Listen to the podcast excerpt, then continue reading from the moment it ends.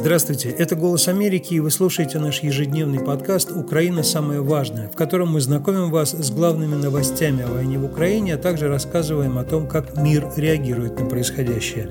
Меня зовут Данила Гальперович. А я Алекс Григорий. В этом выпуске мы расскажем о событиях 644-го дня войны. Главные новости среды, 29 ноября. Совет Украина-НАТО в Брюсселе, Киев и Североатлантический альянс настроены на полную оперативную совместимость. Генпрокуратура Украины заявила, что около 1660 детей пострадали в Украине за все время полномасштабного вторжения России. Россия потеряла место в исполнительном совете Организации по запрещению химического оружия. Большинство граждан Украины считают, что в России власть и население несут одинаковую ответственность за войну.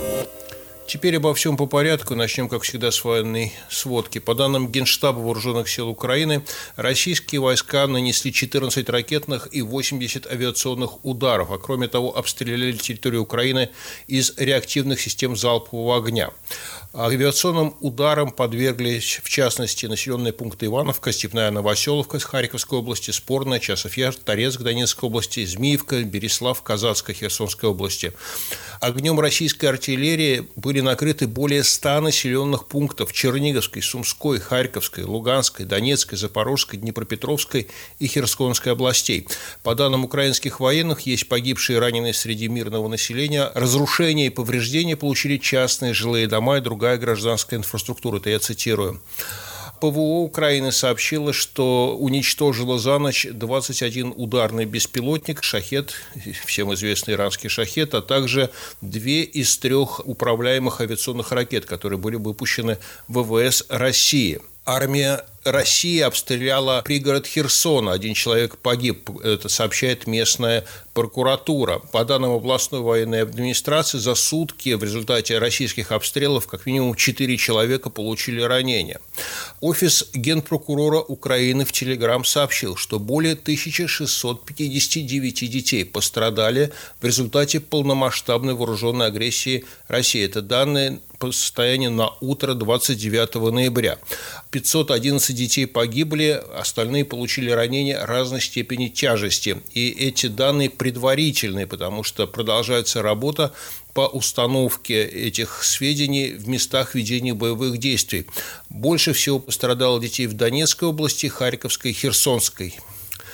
Напомню, что вчера в результате обстрела поселка Середина Буда Шоскинского района Сумской области погибла семилетняя девочка. По данным мониторинговой миссии ООН по правам человека в Украине, с момента полномасштабного вооруженного вторжения России зафиксировано не менее 10 тысяч случаев гибели гражданских лиц и по данным ООН более 560 из них дети. Кроме того, ранения получили более 18 500 мирных жителей Украины.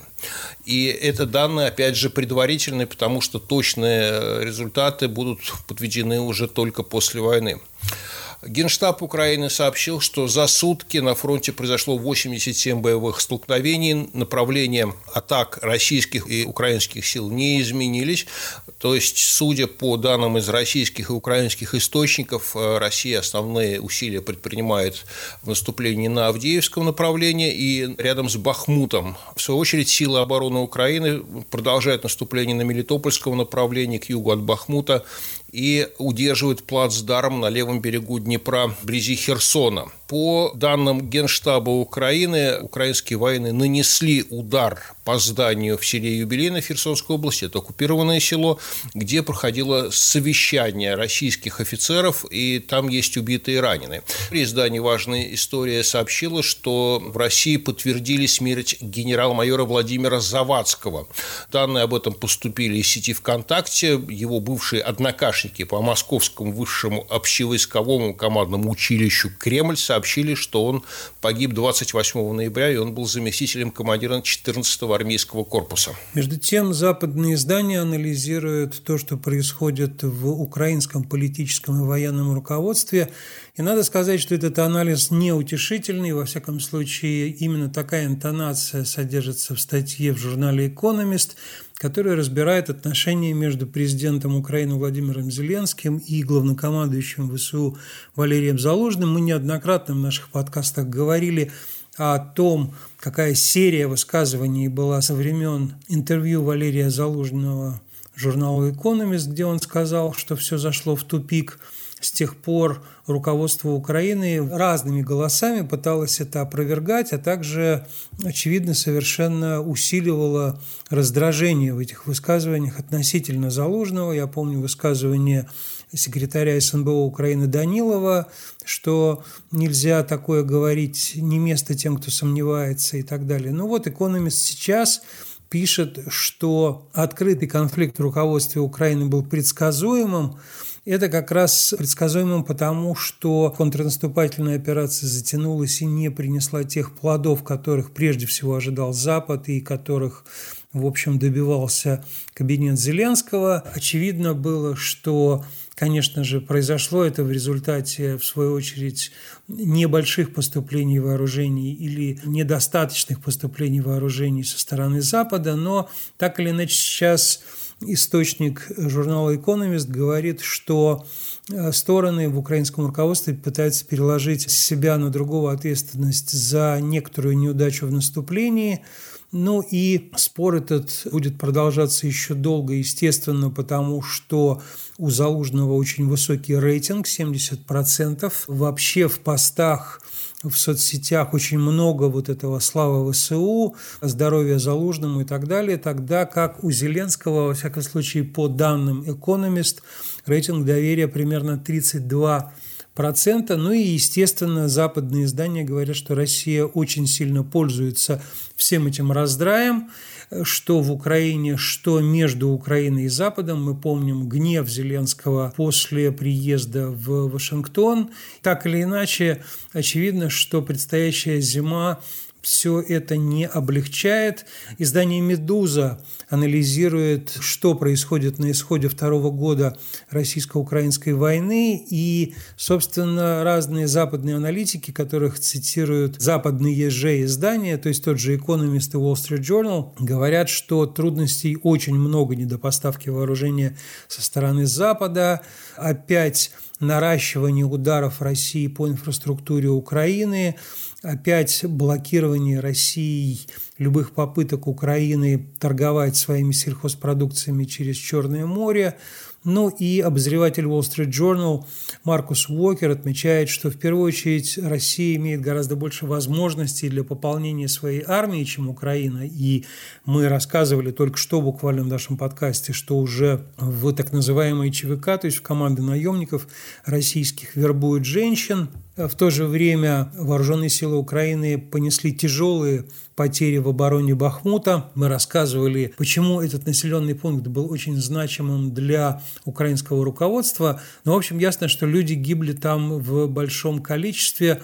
В то же время система призыва в Украине работает не очень хорошо, и есть самые разные сведения о том, что украинцы пытаются с этим как-то справиться. Мы только что рассказывали о том, что рекрутинговые компании будут заниматься призывом. Но и Украина страдает, как я уже говорил, от недопоставок вооружений и боеприпасов. Собственно, Евросоюз уже признал, что никак не сможет этот миллион боеприпасов, обещанных поставить в ближайшее время Киеву, то есть страдает Украина от снарядного голода, а она страдала от него всегда, потому что еще на ранних стадиях этой войны говорилось о том, что если Украина расходовала, отбивая российские атаки около 5000 единиц боеприпасов в день, то Россия была способна использовать до 50 тысяч боеприпасов в день во время обстрелов. Совершенно очевидно, что эта разница в 10 раз сказывается на всем, что происходит.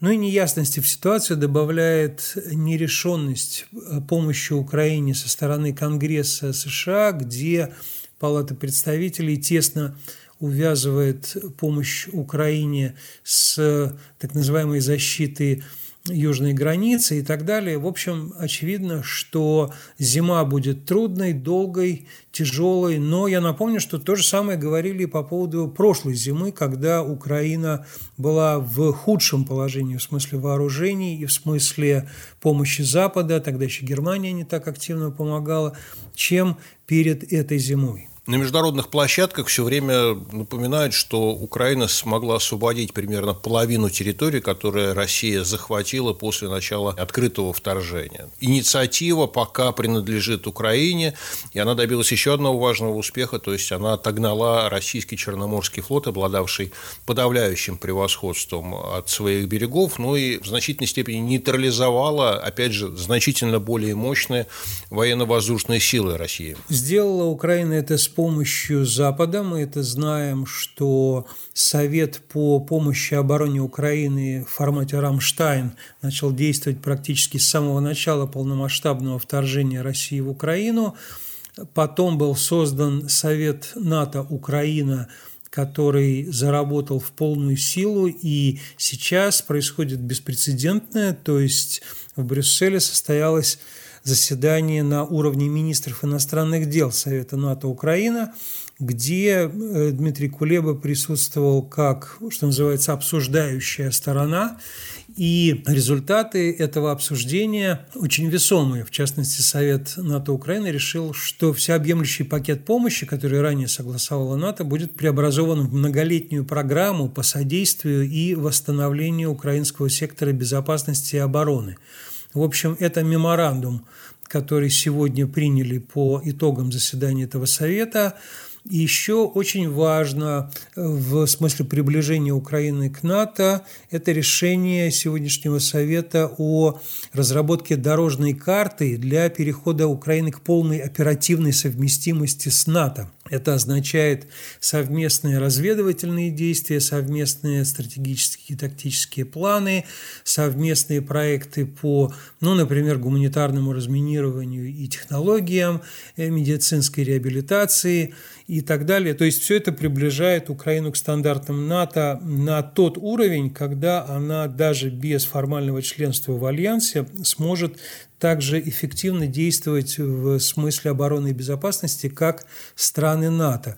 Ну и на этом совете государства-члены НАТО предоставили Украине рекомендации по проведению приоритетных реформ, но отмечает Совет, что в принципе Украина проводит очень серьезные реформы уже, она борется с коррупцией и так далее. И генсек НАТО Йенс Столтенберг, который выступал после заседания Совета, сказал, что в общем, все это призвано помочь Украине перейти от оборудования советской эпохи к оборудованию стандартам НАТО. Ну, это понятно. Вот его слова «Украина ближе к НАТО, чем когда-либо прежде». Госсекретарь США Энтони Блинкин, который принял участие в этом мероприятии, заявил, что среди союзников по НАТО, цитирую, «нет чувства усталости» если речь идет о помощи Украине. И он сказал, мы должны продолжать поддерживать Украину и будем это делать. Кроме того, в Брюсселе прошли переговоры Блинкина с министром иностранных дел Украины Дмитрием Кулебой. Госдепартамент США распространил сообщение официальное о том, что на встрече обсуждались события на полях боев, включая открытие торговых путей в Черном море, Кроме того, они обсуждали конференцию, которая пройдет в начале декабря в Вашингтоне, на которой будут обсуждаться возможности распространения производства американских вооружений и военных материалов на украинской территории и, соответственно, оборонное сотрудничество между Соединенными Штатами и Украиной в области промышленности. И, кроме того, Блинкин поблагодарил Украину за усилия в борьбе с коррупцией, которые, как указано в этом сообщении, являются составной частью евроатлантической интеграции Украины. Он опять же подчеркнул, что США продолжают поддерживать суверенитет и территориальную целостность Украины. А накануне высокопоставленный представитель Госдепартамента США, пресса не указывает его имя, это обычный формат, высказал мнение, что президент России Путин не пойдет на заключение мира с Украиной до ноября 2024 года, когда станут известны результаты президентских выборов в Соединенных Штатах. Надежды на это Россия сохраняет, судя, кстати, и по заявлениям, которые регулярно звучат в Москве. Надо сказать, что в западном анализе, который сегодня я давал со ссылкой на обобщенный материал «Медузы», то же самое говорится, что, скорее всего, как считают многие аналитики, Путин будет растягивать эту войну совершенно точно до ноября 2024 года, но это же еще и президентские выборы в России в следующем году. И, соответственно, Путин совершенно точно будет вести войну, говорят западные аналитики, выбираясь в то же самое время как такой военный вождь, и, собственно, военная кампания будет одним из факторов его избирательной кампании что, скорее всего, окончательно превратит в фарс так называемые президентские выборы в России. Я напомню, что Парламентская ассамблея Совета Европы совсем недавно приняла резолюцию о том, что по ее мнению, если Путин будет избран в 2024 году на новый срок, то он не должен быть признан легитимным правителем России, потому что он продлил свои сроки против даже существовавшего российского законодательства. Очень серьезная помощь со стороны Запада Украине идет и в расследовании военных преступлений, которые Россия совершает на украинской территории. И по последним новостям 14 стран согласились выделить специальное подразделение ОСИНТ, это оперативная группа для поддержки расследования военных преступлений, совершенных в Украине, для реализации приоритетных запросов от Украины – других стран и Международного уголовного суда. Проще говоря, Европол, Европейская полицейская организация, сотрудничество Министерства внутренних дел и полиции стран Европы, Европол создал оперативную группу для поддержки расследования вот этих военных преступлений.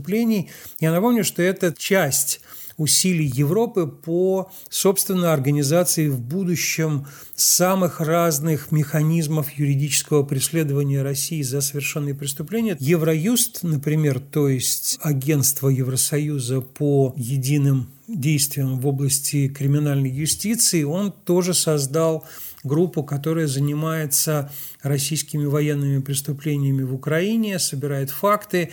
Все это должно лечь в основу будущих судебных процессов.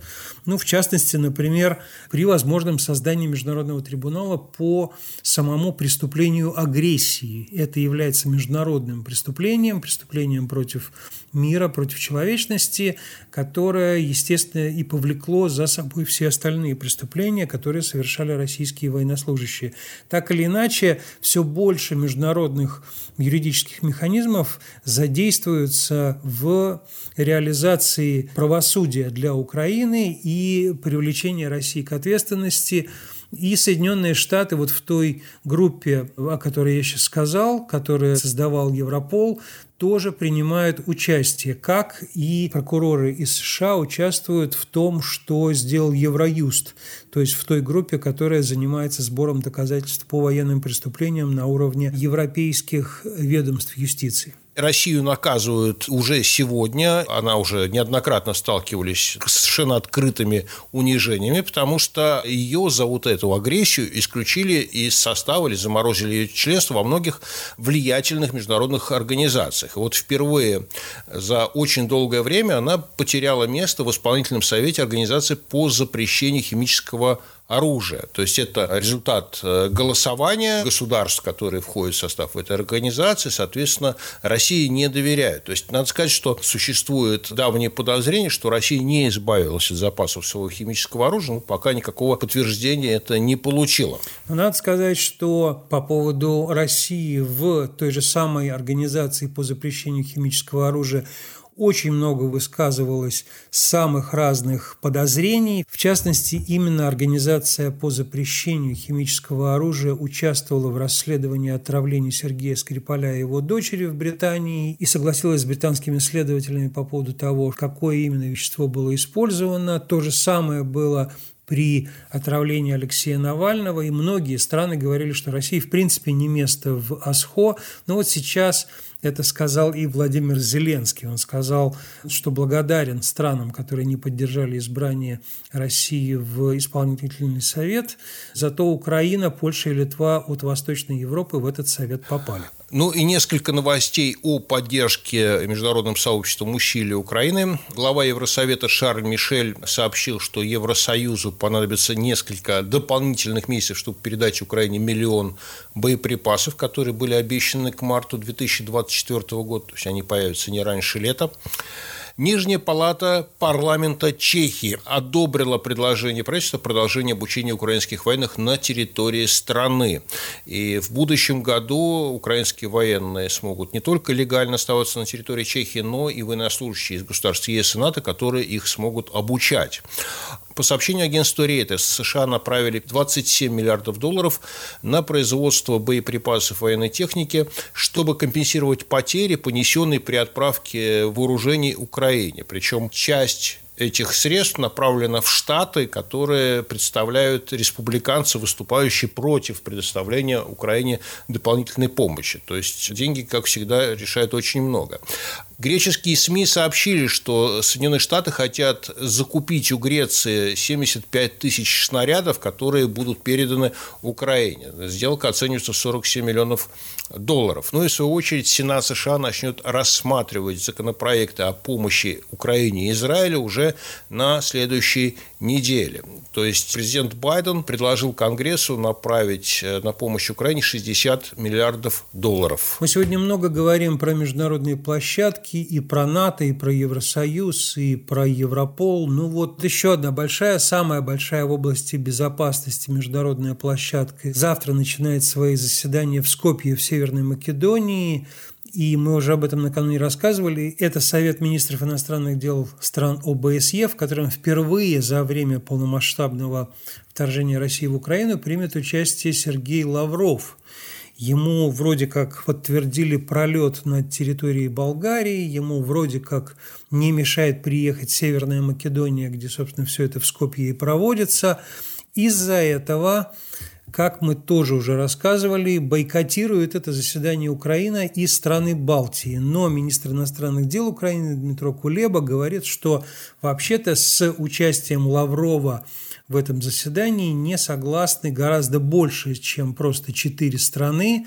Он сказал, есть представители стран, которые подошли сегодня ко мне и сказали, что не будут на министерском заседании, потому что не согласны, но они об этом говорить не будут публично. И есть страны, которые не подходили, но я знаю, что они будут на ужине в Скопье, где не будет Лаврова, и не будут на официальной части с Лавровым сухом остатке стран, которые не согласны с участием Лаврова, больше, чем 4. Я просто напомню, что Сергей Лавров находится под международными санкциями Евросоюза, Канады, США, Великобритании – уже давно как один из фактически организаторов полномасштабного вторжения и как человек, который принимал деятельное участие в его оправдании. Тем не менее, вот он летит в Скопье, Украины там не будет. Ну и то, что говорит Кулеба, в принципе, отражает некий расклад, который сейчас есть в ОБСЕ по поводу участия там России.